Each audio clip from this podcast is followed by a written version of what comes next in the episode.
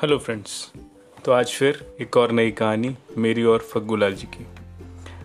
आज की कहानी है कंसिस्टेंसी मतलब कोई भी काम हम लगातार कैसे करें। ये एक बहुत ही कॉमन सी समस्या है। अक्सर हम लोग कोई भी काम शुरू करते हैं, बड़े उत्साह के साथ बट कुछ दिनों बाद हम उस काम में कहीं ना कहीं रुक जाते हैं, या कहीं ना कहीं कोई ब्रेक हो जाता है, और हम फिर उस काम को छोड़ ही देते हैं, क्योंकि हमें लगता है कि अब हम शायद कर नहीं पाएँगे, या ब्रेक हो गया, उस रिग्रेट में हम फिर वो कर नहीं पाते तो बात कुछ इस तरह है कि मैं कुछ दिनों से पार्क जा नहीं पा रहा था।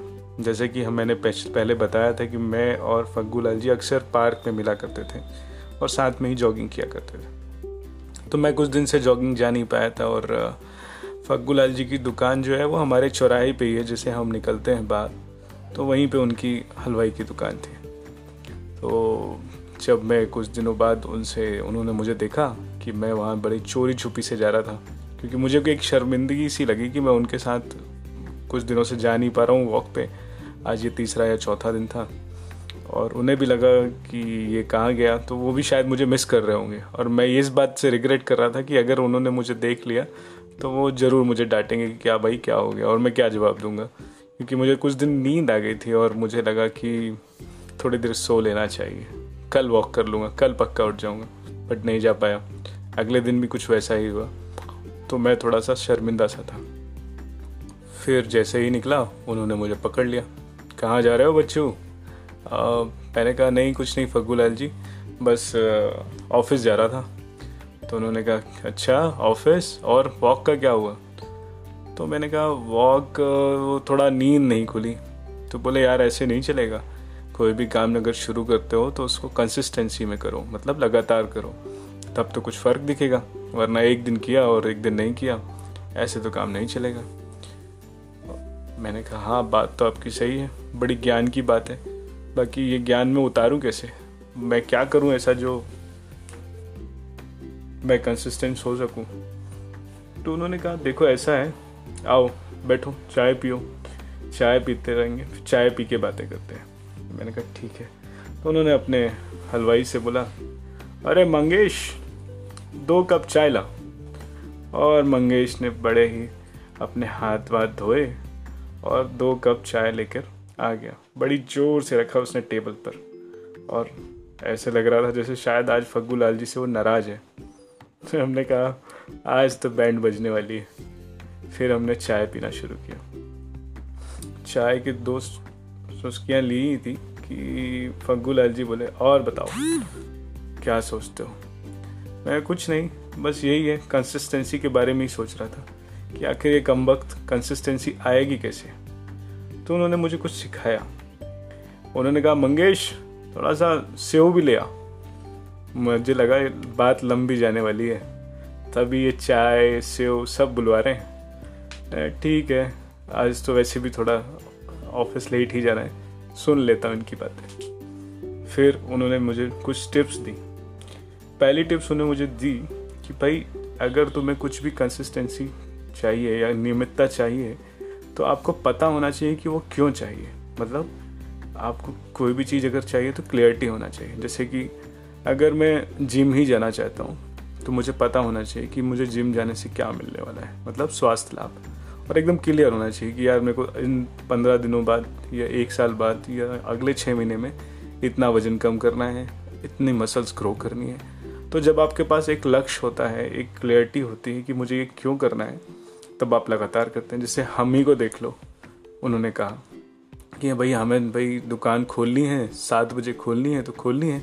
एक कंसिस्टेंसी है, क्योंकि कंसिस्टेंसी है, इसलिए ग्राहक भी रोज़ उसी समय पे आ जाते हैं। अगर मैं वही चीज़ नौ बजे, दस बजे या ग्यारह बजे खोलूँ तो शायद मेरी जगह की जगह मांगी लाल के जाना शुरू हो जाए। और फग्गू लाल की जो हलवाई की दुकान इतनी फ़ेमस है, वो बंद सी पड़ जाए।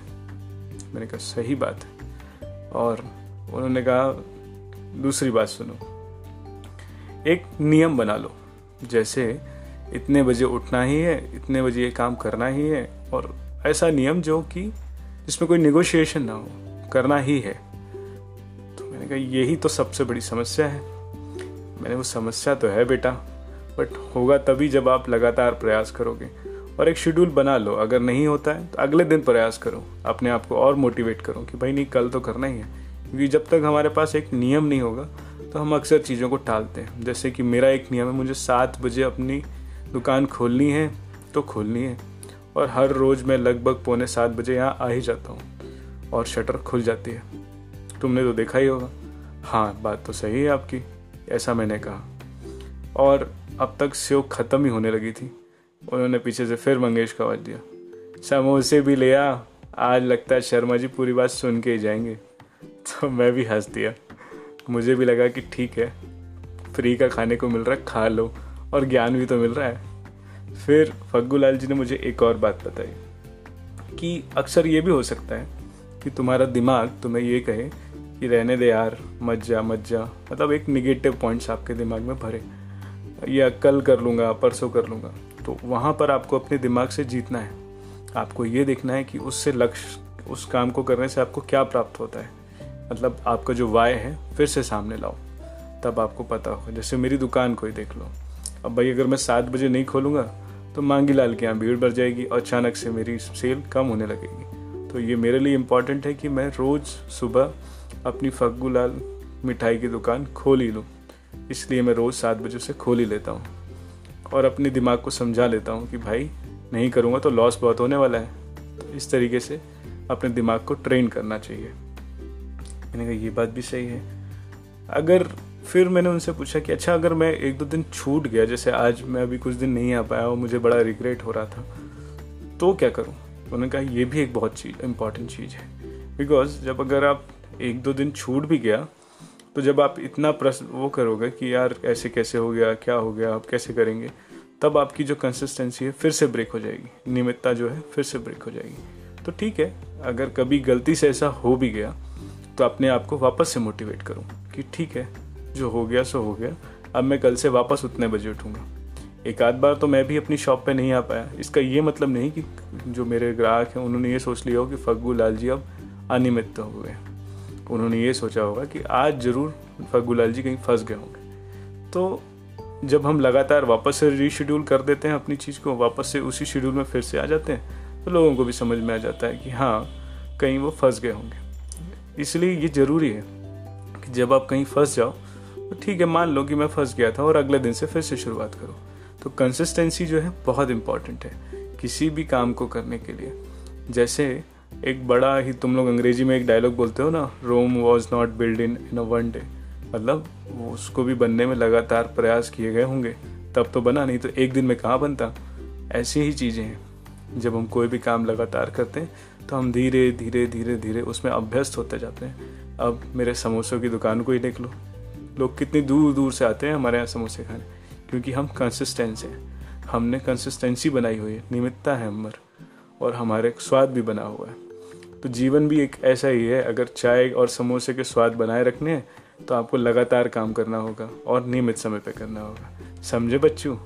और उनने अपना भारी भरकम हाथ मेरे पीठ पर रख दिया। और मैं बोला, बाप रे! तो ये कंसिस्टेंसी का नियम आज बड़ा भारी पड़ा। ऑफ़िस में भी थोड़ा लेट हो ही गया और ये जो हाथ इन्होंने धर दिया ये भी बड़ा भारी था बट ठीक था। फग्गू लाल जी मेरे पिता की समान थे, मुझे बहुत प्यार करते थे। तो चलिए, इस कहानी से हमने सीखा कि कैसे हम नियमित हो सकते हैं। Hope you like the content और मेरे चैनल को सब्सक्राइब कीजिए, और लोगों को भी इसमें जोड़िए, ताकि हम नई नई कहानियाँ और नए नए चीज़ें सीखते रहें, और लाइफ लेसन आगे बढ़ता रहे। Thank you